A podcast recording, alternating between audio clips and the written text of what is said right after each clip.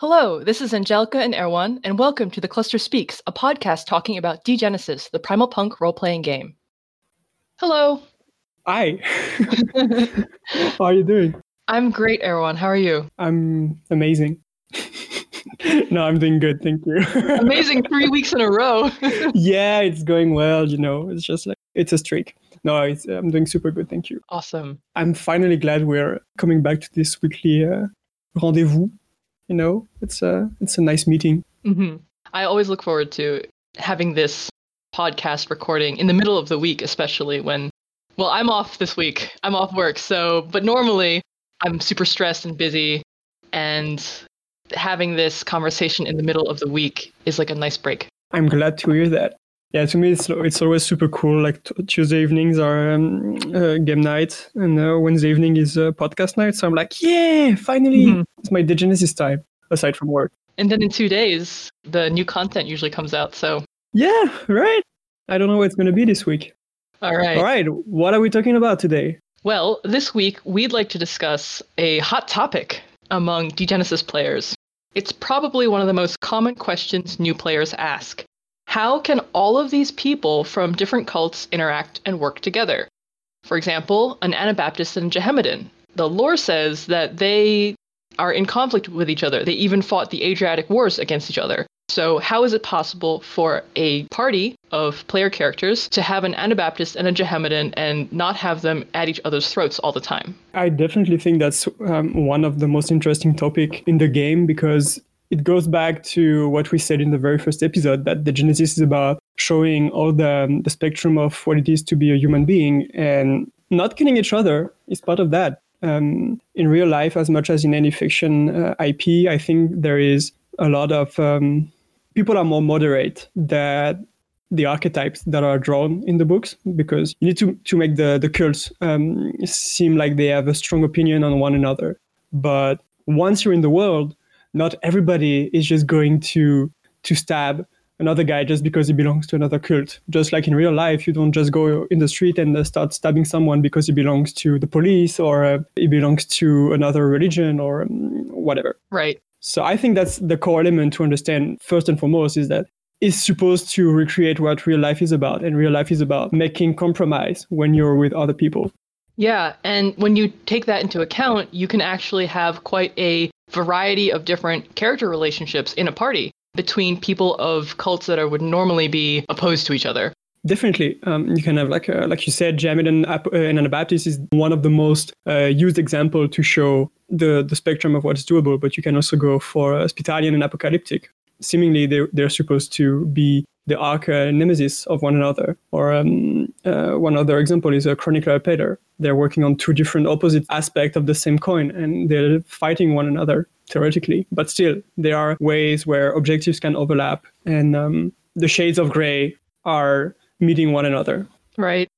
So, what are some examples of situations where two characters from different cults actually end up working together really well? The first thing I can think of is if they are siblings, actually, you know, from the same family, or maybe they're cousins and they grew up together, but then they went their separate ways and joined different cults. Yeah, that's that's one of the easiest example we can come up with. Um, mostly because I mean, I, I, like siblings as much as I like uh, friends from the same neighborhood or um, childhood friends. I think it's a good example because it means you have a bond that goes back to your innocent years and you still have this respect for this person for whatever reasons, or you still have this memory and distrust. But then comes the doctrine, the dogma, whatever cult you belong to starts imposing on your mind. Um, but you could totally imagine something like uh, a family who was just a family of clanner uh, suddenly joined the Anabaptists. So the kid, when he was uh, very young, was just a clanner with an, an, a specific ideology um, and he had friends. And then his family joined the Anabaptist, and he becomes an Anabaptist, so he becomes a, a touch one.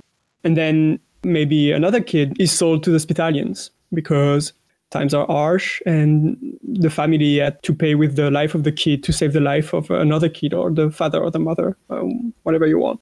And so you have two kids who loved each other, they were friends, and one becomes an Anabaptist because of his parents, and the other one becomes Spitalians also because of his parents. And boom, you get a, a bond between between two characters, and when they reunite, you have an interesting story to to tell. And what's great about having two characters who knew each other as children is that that gives the players lots of room to explore that past relationship. So, for example, you know, they, if they were from the same village, you could explore the different events that happened in their childhoods together. Maybe that could even be like a session zero with both of the players.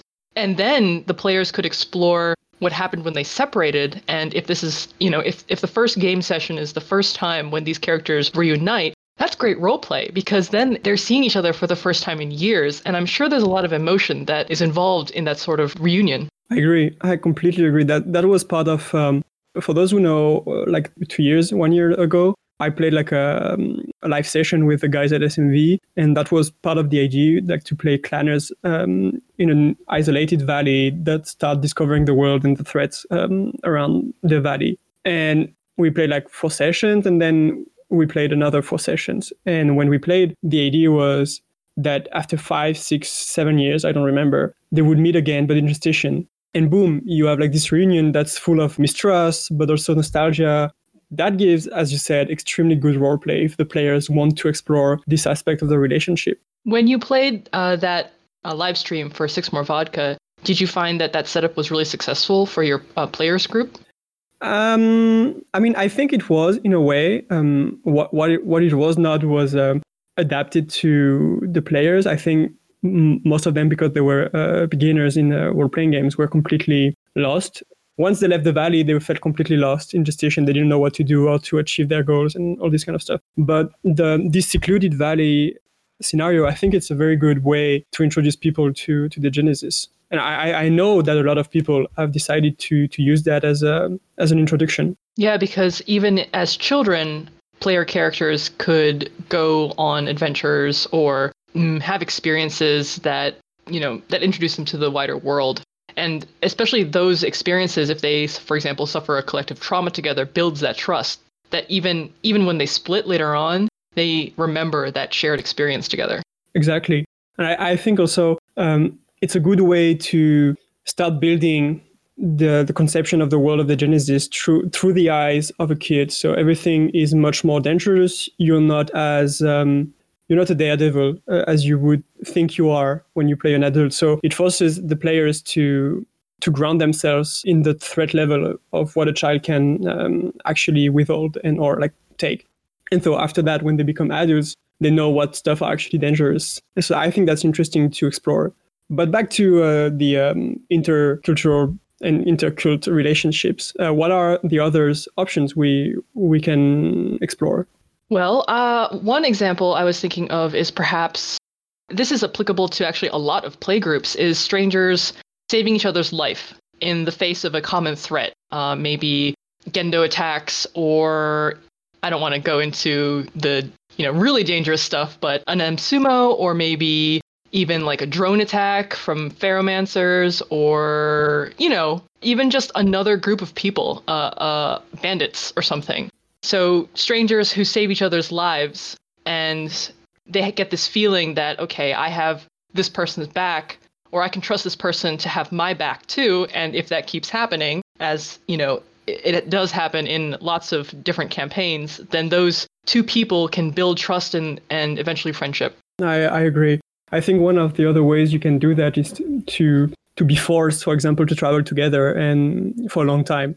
And the, the, the time of the travel is generally enough for a relationship, a relationship to start building. Not necessarily to become enough to become trust, but enough for the characters to have like some sort of respect for one another. And when comes time to survive, they know that they need the other one for the rest of the journey. So that's when people start to uh, sacrifice all the, their own stuff for um, the other players and and this kind of idea. And I really like I really like the idea of a journey to to forge uh, a relationship. Yeah, that actually uh, sort of ties into another example I was thinking of where two people who start out with a strict relationship that's uh, only mutually beneficial. For example, you're good at this thing and I need your skill, and I have this thing that you need. Yeah. Uh, but then, as they're traveling, for instance, uh, they talk more and realize they have a lot in common with each other. And I think that when it comes to a long journey, there's plenty of opportunity for characters to sit down at a meal together and just talk and learn about each other's lives beyond whatever job they're currently doing. And especially when it comes to sharing a meal, I think that is a really strong bonding moment between human beings. And realizing they have a lot in common can lead them to develop fondness for each other. Yeah. I mean, to, to me, for I, I take a lot of examples from movies or, or series on how they they build relationships. And recently, I I watched a lot of uh, True Detective and the first season, and I really like how Cole and Marty. I, I don't know if you've seen uh, True Detective. I haven't seen True Detective. No. Okay, so basically, to give you like a too long didn't read. Uh, they are two different detectives from very different backgrounds. Uh, one is a nihilist, and the other one is um, a family guy with a strong sense of justice. And the nihilist is completely pessimist. He has no hope for the human race. He has no hope for the fight against uh, the evil at the beginning of the show. But the introduction goes through the two guys completely hating each other for their differences. But they're forced to work together, you know, like it's a buddy movie, so they are forced together. And throughout the show, the relationship evolves from like mutual disrespect, uh, but professional uh, obligation to actual love between those those two guys um, that goes into them sacrificing a lot for the other. And i think that's always a good example for players to explore the ways a relationship goes. I mean we could do that with the, the real life examples but we we don't have like the enough distance between ourselves. And we, we can distance ourselves enough with what happened in our life to um, take inspiration. But i think from shows movies books um, those are good examples on how you can develop a relationship from zero and make it not feel like you're forcing it you know? Yeah because in the end human beings are, are complex and we contain multitudes of different aspects of our personalities. So one guy might be a pessimist and one guy might be a you know a really uh, great family man an idealist or whatever but still that doesn't mean that the pessimist is only a pessimist I'm sure there are other parts of him that are hidden, that are revealed throughout the course of the movie or TV show. And then the family man, of course, has other parts of him too that can probably relate to what's hidden in his colleague. Yeah, exactly. I mean, the, the best example to, to to stay on Detective at the on the very first episode during the first long discussion. So Cole, the nihilistic, says he tries to create a relationship and he says, "I had a daughter, but she's dead." She was two years old. And you have like this oof moment. Yeah. and and they are in the car and the other guy who has two kids is like okay you're not super fun. You must you must not su- be super fun uh, uh, at parties. And so it's like okay they start bonding but the bonding is it's like it's tedious. But it's interesting because it's through this friction that you have all the fun elements of the um, of the show you know? Mm-hmm. and i think it's the same in uh, role-playing games yeah, of course. Human relationships aren't all terrible and all uh, positive. There's there's always a mix. Exactly, and I, I think that's that's very important when it comes to make all of this work in a party.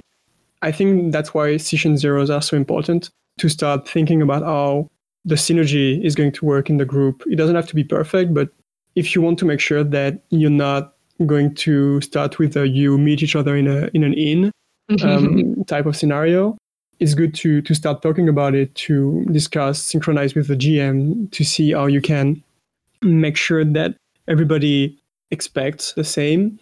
And that's where like I think the, the scars and alignment um, mechanics from Artifact are very interesting because it's not meant to like overcome and um, make all the roleplay disappear, but it helps saying, okay, we all have this uh, common goal. This is this one, and we're all tr- going to try to work in this direction. Definitely. In fact, I was thinking that, you know, there should be a lot of prep work involved, regardless of, you know, if players are all choosing characters from different cults, but especially if players are choosing characters from opposing cults. There should be a lot of prep work before the first game starts. Part of the GM's job is to set up the adventures so that the characters actually work together and not in opposition to each other. But if there is opposition or antagonism, I think that you know, it's the GM's responsibility to balance that out with situations that force the PCs to bond or at least to cooperate. Yeah, Yeah, I was about to say I think it's it's also I think it's also on on the the players' uh, desk because we put a lot of stuff on the GM's desk, but I think players should have. I think it should be like a player's objective to make sure that the group works. And sure, definitely. Before before the game starts, I think it should be like a discussion to make sure that nobody is going to make something that is so in opposition to the group that it couldn't work, or that their behavior in game is going to be so antagonist with uh, another character for no reason apart that they are from different curls. I think it's really important for the players to have that in mind as well. Oh, I totally agree. In fact, I think that for some players, now this may be an issue in other games that are not Degenesis, games that sort of encourage combat and antagonism more, mm. but I definitely know that there are scenarios where the players don't work together and then one of them ends up really being a huge antagonist to another and they're claiming, oh, it's in character for me. But honestly, it's not a fun time. And I think what would make it more fun is if the two players who are usually in opposition to each other in terms of cult sat down together and said, hey, let's be each other's antagonists to a certain point. You yeah. know, let's figure out how we can uh, role play in character uh, in accordance with our cult ideals and how that's going to turn out, like the consequences of that. And at what point do we realize, like, oh, these characters have worked together and cooperated and saved each other's lives enough that the antagonism is no longer necessary? And I think that if if two players sit down and actually talk about it, they're more likely to come to an agreement and look forward to it and have more fun with it. I think it's really interesting what you said. Like I, I don't know a lot of players who do that. I've not met any mm-hmm. who actually take the time to discuss like the interplayers, uh, inter-characters relationship. Like not necessarily plan them, but at least think about what they could become and how the role play could evolve in a certain direction. I've never seen that before. Oh, I do that all the time. So maybe maybe I'm unique in that respect. But um, for example, for my group, uh, I had them sit down with each other and and talk about the character relationships that because they all know each other all the characters i mean know each other at, at game start. So I had them sit down and talk about how they knew each other and what kind of relationships their characters already have. And I guess sort of the expectation going forward, not in the sense of, okay, this is only what's going to happen, but here's generally speaking how, like, the judge, for instance, is going to treat the scrapper based mm-hmm. on their past relationship. And I think that really helps the party um, be more cohesive. I think that sets their expectations and allows them to uh, embody their characters a little bit better at the get go. That's interesting.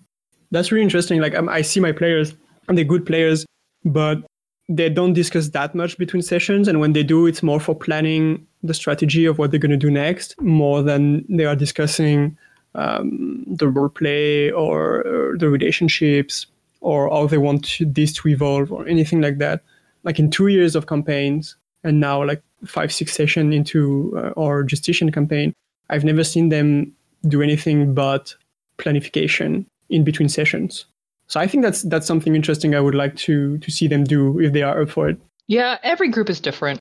I agree. I agree. But but still like as a gm i, I tend to i tend to expect i mean i, I guess it's a gm thing I, I like when my players are invested mm-hmm. and they they start having ideas outside of the realm of what I push their ways. You know, mm-hmm. I love when they, they take initiatives or start discussing stuff outside of the game, uh, outside of the game sessions. I mean, so yeah, I, I mean, I think it's inter- interesting what you do, and I think it's it's very cool if players can do that because it would ease so many things inside the session themselves because it's still a hobby, it's still uh, supposed to be a fun time and it's not supposed to be like a, friction time. Mm-hmm. I mean, to an extent, it can be, but it's more not, I guess, what most people are expecting from this. Probably not. Um, I I don't know. I think maybe it's a it's a result of lots of years of role playing, um, not just through tabletop RPGs, but other mediums like you know play by post on forums and stuff. Mm. And I don't know. I think in my experience, it's always helped uh, make the experience smoother and more enjoyable in the long run. So I encourage it. If any of our listeners want to try it out and they, they don't yet, I super encourage it. I do too. I do too. Um, what else can we say about that? I think one of one of the best ways I've managed to ease people into those mixed group was to talk in terms of real life examples. It's like I think it's the easiest to do when it comes to okay, why should these people collaborate or why would they not kill each other? I don't know about you. Uh, I mean, I don't know about necessarily about your background, but I grew up like in the, the suburbs of Paris, and a lot of my friends were from like very humble families, uh, or sometimes from the hood, as you would probably say in, in English. And so we had like very different backgrounds. So I'm I'm like a white guy, um, and a lot of my friends were Arabic, Muslim people, or uh, black people so we didn't have like the same uprising. And when we met, for most of them in middle school or in high school, we had like different backgrounds, like completely different backgrounds. And for example, my parents are cops. And so I've always find that super funny that I would be friends with people that my parents would consider as dangerous because, well, a lot of my friends were dealing drugs or consuming drugs because that's part of what happened in their um, environment. And now one of them became cop Wow. And so I find that so interesting because it means this guy grew up in a city that was mostly known for uh, drug dealing, um, petty crimes, and stuff like that. And he became a cop. And he still frequents the guys he was a uh, friend with when he was a kid that still are selling, are, uh, selling drugs. And to me, it's like the perfect example of you don't start denying your uh, your past or your friends just because you start a career or because you join a specific institution. Yeah, totally. In terms of my own background, my fiance and I are two different religions. So his is a little bit more strict. In fact, his sort of teaches him that mine is, you know, wrong. But yet we love each other. We've been together for, you know, almost eight years now. We're going to get married and we totally plan to you know, grow old together and uh, live a great life together. So just because we have these different beliefs doesn't mean that we can't also strongly value each other, love each other, and you know, care and support about each other. Yeah, I completely agree. I, I think like a lot of questions that players and GMs should ask themselves when they start playing are look around yourself because it's the best way to understand why this intercult thing is important and can work. Look around yourself, check your friends. Where are they from? Do you all share the same backgrounds? Did you all come from the same places? Are you all sharing the same values?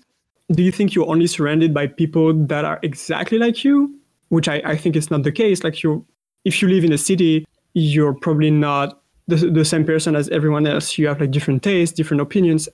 People need to understand that a role playing game doesn't work like differently than the real world. People are different. People are not killing each other on site just because they look different.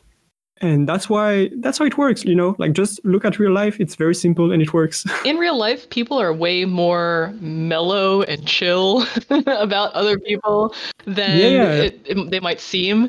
And also, you know, uh, sometimes if people read the lore, they may get the wrong impression about Degenesis being really black and white. But it's really a spectrum yeah. of grays.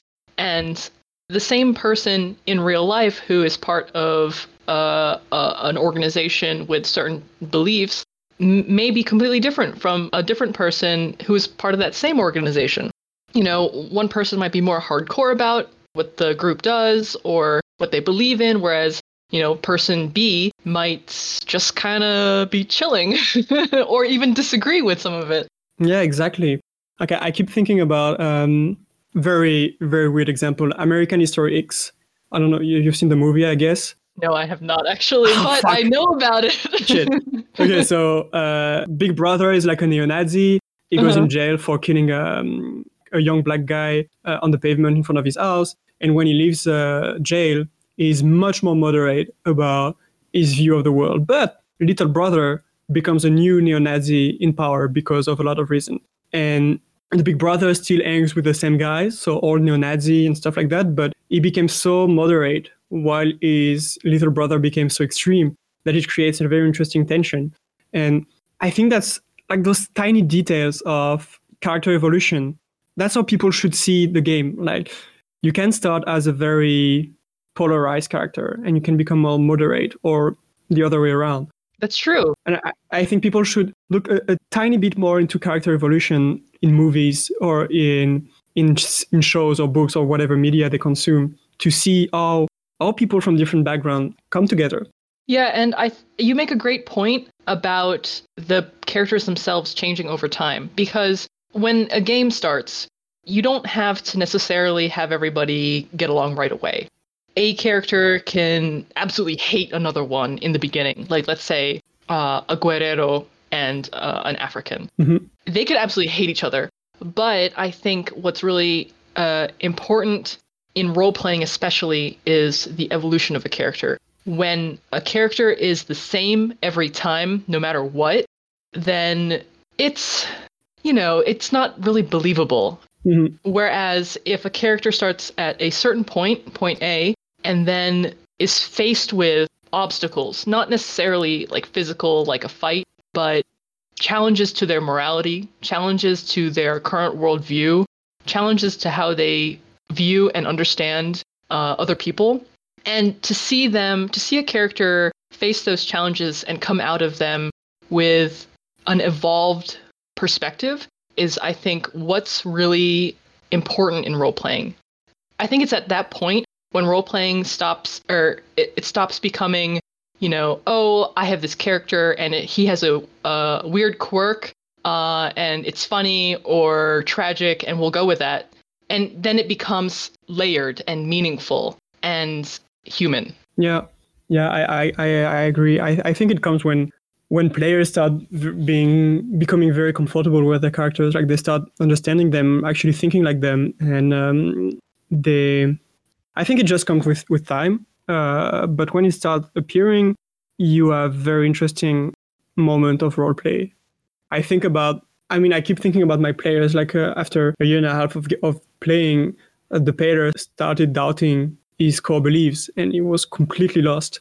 And it led to amazing moment of role play where all the other characters were trying to understand what he was going through, but none of them could because of the amazing role, role play of uh, the Pater guy and I keep thinking like this is exactly what we are playing for. I mean, some people love playing to win and slay stuff, but from my experience with my people, uh, Degenesis has been an experience of um, uh, narration, amazing roleplay moments, and a lot of emotions actually, like from happiness to sadness, joy, despair, uh, lost, a lot of different moments and um, colors of emotions. Yes, I think that that's what makes Degenesis really stand out is that it provides room for all these opportunities for deep emotional roleplay yeah. compared to other games. And I think that when you have characters, especially that are opposed to each other, uh, and well, typically would be opposed to each other anyway, and then you put them in situations where they can share joy and share hardship and share sadness I think that really erodes what you would consider the stereotypical views of the cults of each other. Yeah, I agree.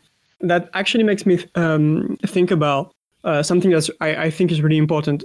When you start playing uh, Degenesis, and I think it also applies to any big IP, before you start making characters that you would think as exotic, try to play, or at least to understand, the archetypical uh, character of a specific cult, class, whatever before starting to try to make them diverge uh, from this archetype.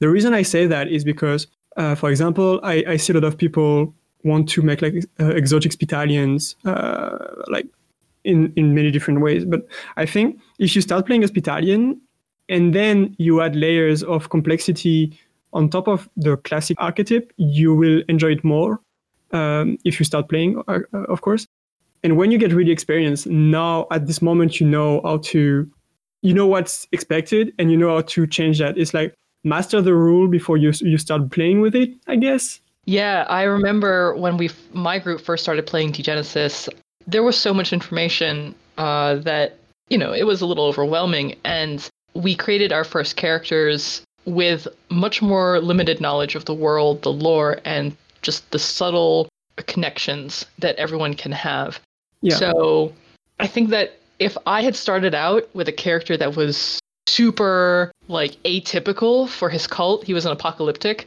then I think I would have uh, just had an overall worse experience. I think I Mhm. would have floundered a lot more um, in trying to understand who he is. And let me tell you, even playing a typical apocalyptic, I still had trouble. Like, I still struggled to understand him as a character in the context of the world. If I had added more stuff on top of that, it would have been terrible. Yeah, I I I think actually, I I mean it's just an idea that pops out right now, but I think the best thing people can do when they start playing Degenesis is just start with something very small, something very contained, to let everyone just like you know experience the world and have a, an idea, a taste of what it's like, and and so you you don't have like to to jump in like a very long campaign like with months and months of content ahead. Uh, you just just like I think that's what you kind of did, Angelica. Like you start with something pretty small and then you switch uh, with other campaigns in between when you start getting more comfortable. I think that's a good way to like jump in and I guess like check if you're comfortable with the game. yes, actually, uh, what you said is true because we actually retired our very first characters uh, recently. We decided that we finished playing them, that their Mhm. their stories may not be finished, but we have a, a level of understanding of the world of Degenesis now that you know we're more comfortable playing other cults um, and more complex characters.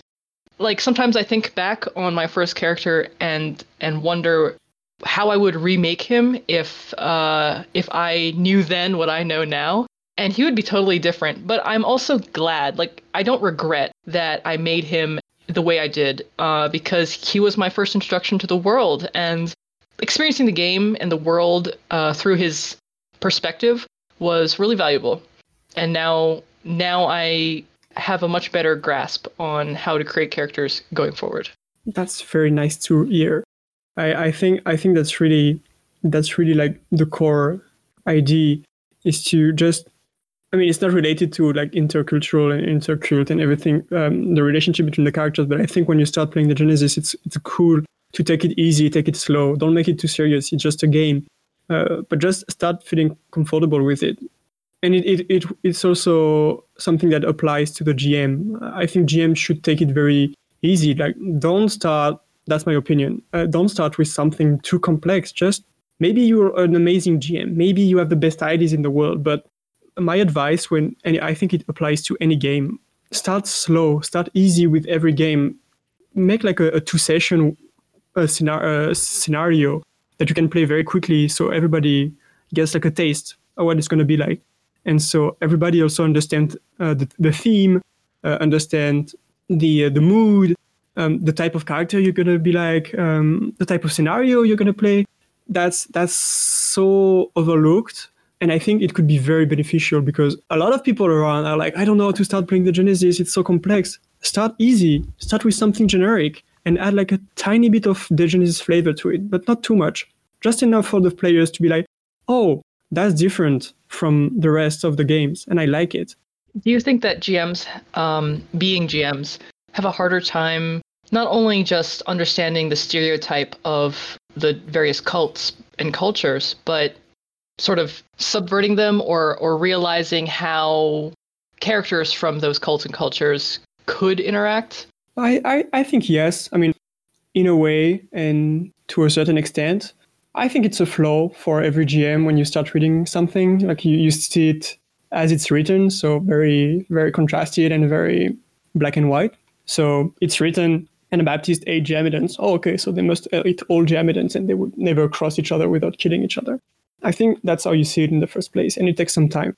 But I, I, that's exactly why I think it's important to start playing slow and very compressed, because it makes you realize, oh, okay, that's not exactly how it works, and it's impossible that everybody in a city is from a different cult and that they survive together. I, I mean, if you start playing, you realize what it can't work. So yeah, to answer your question, I think like I think GMs in the first place are all very lost. Like if you read the question on Discord, a lot of people don't understand. And I mean, I'm not blaming them. I think it just takes time. Yeah, that's what I was getting at. I think that if uh, a GM were new to Degenesis and they wanted to start with their first campaign, I think that as exciting as it would be to explore like the friction between you know the Spitalians and the Apocalyptics, mm. for instance, or the Chroniclers and the Palers, I think that that's a little bit too much to start with.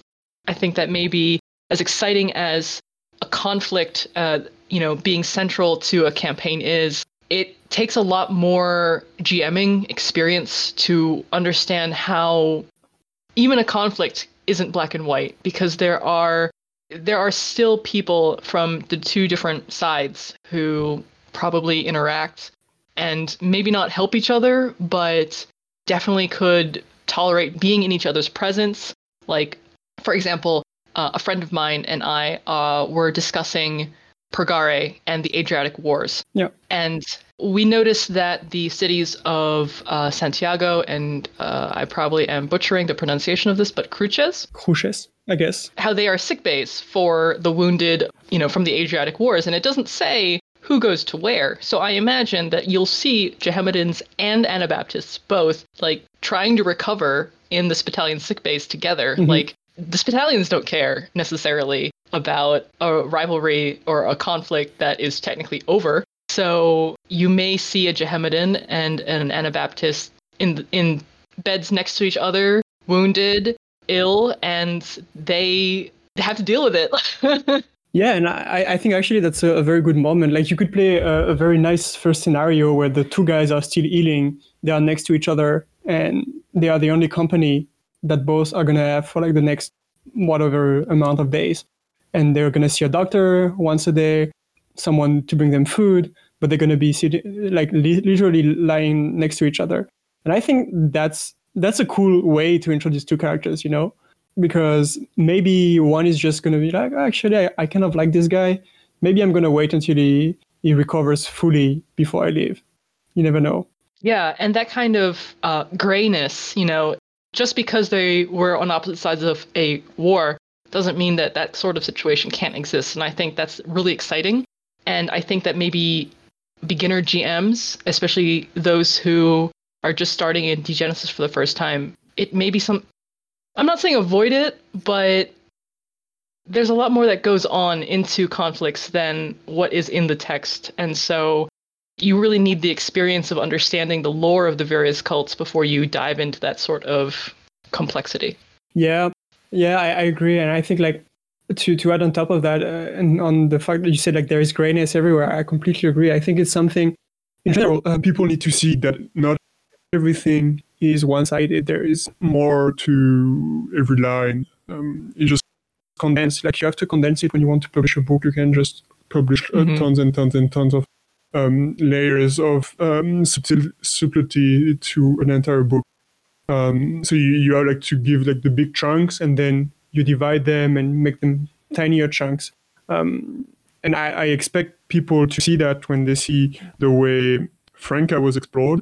Um, you see like all the nuances in one region. So based on how Franka works, you should be able to understand that the rest of the world in its each region is in its own way as nuances, subcultures, with uh, influence on how cult is going to behave. Basically, the Baptists from Britain are probably completely on the other side of the spectrum as the, uh, the Baptists from Poland. Like you, you need to have that in mind, and you, but take it slowly. Like you read it, you mm-hmm. see, okay, the Baptist, Poland, Britain, the same, and then you start playing, and you're going to see the nuances. But don't make it too hard on yourself when you start reading.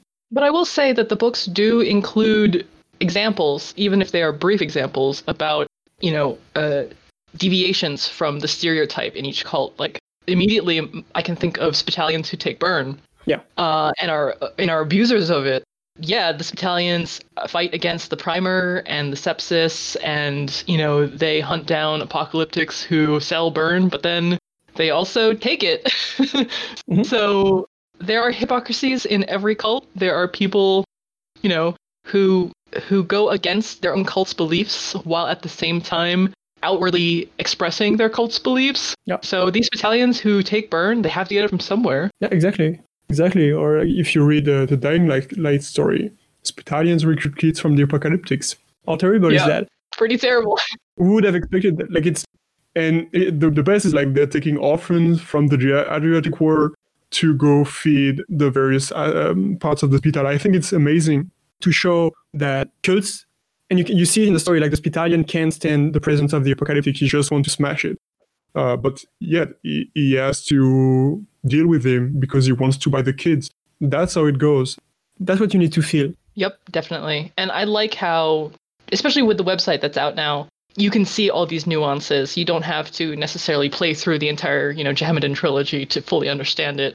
You can see in the stories themselves the different interactions between cult members and how they manage to tolerate each other and work together despite their differing beliefs. Yeah, yeah, I completely agree. I, I, to sum it up, I think people should take more examples at what what's around them, observe real life, observe how people around you are and how different from you they are, then take inspiration from them, but also from other sources of media because that's where that's where you're going to see the the most um, vibrant diversity of characters.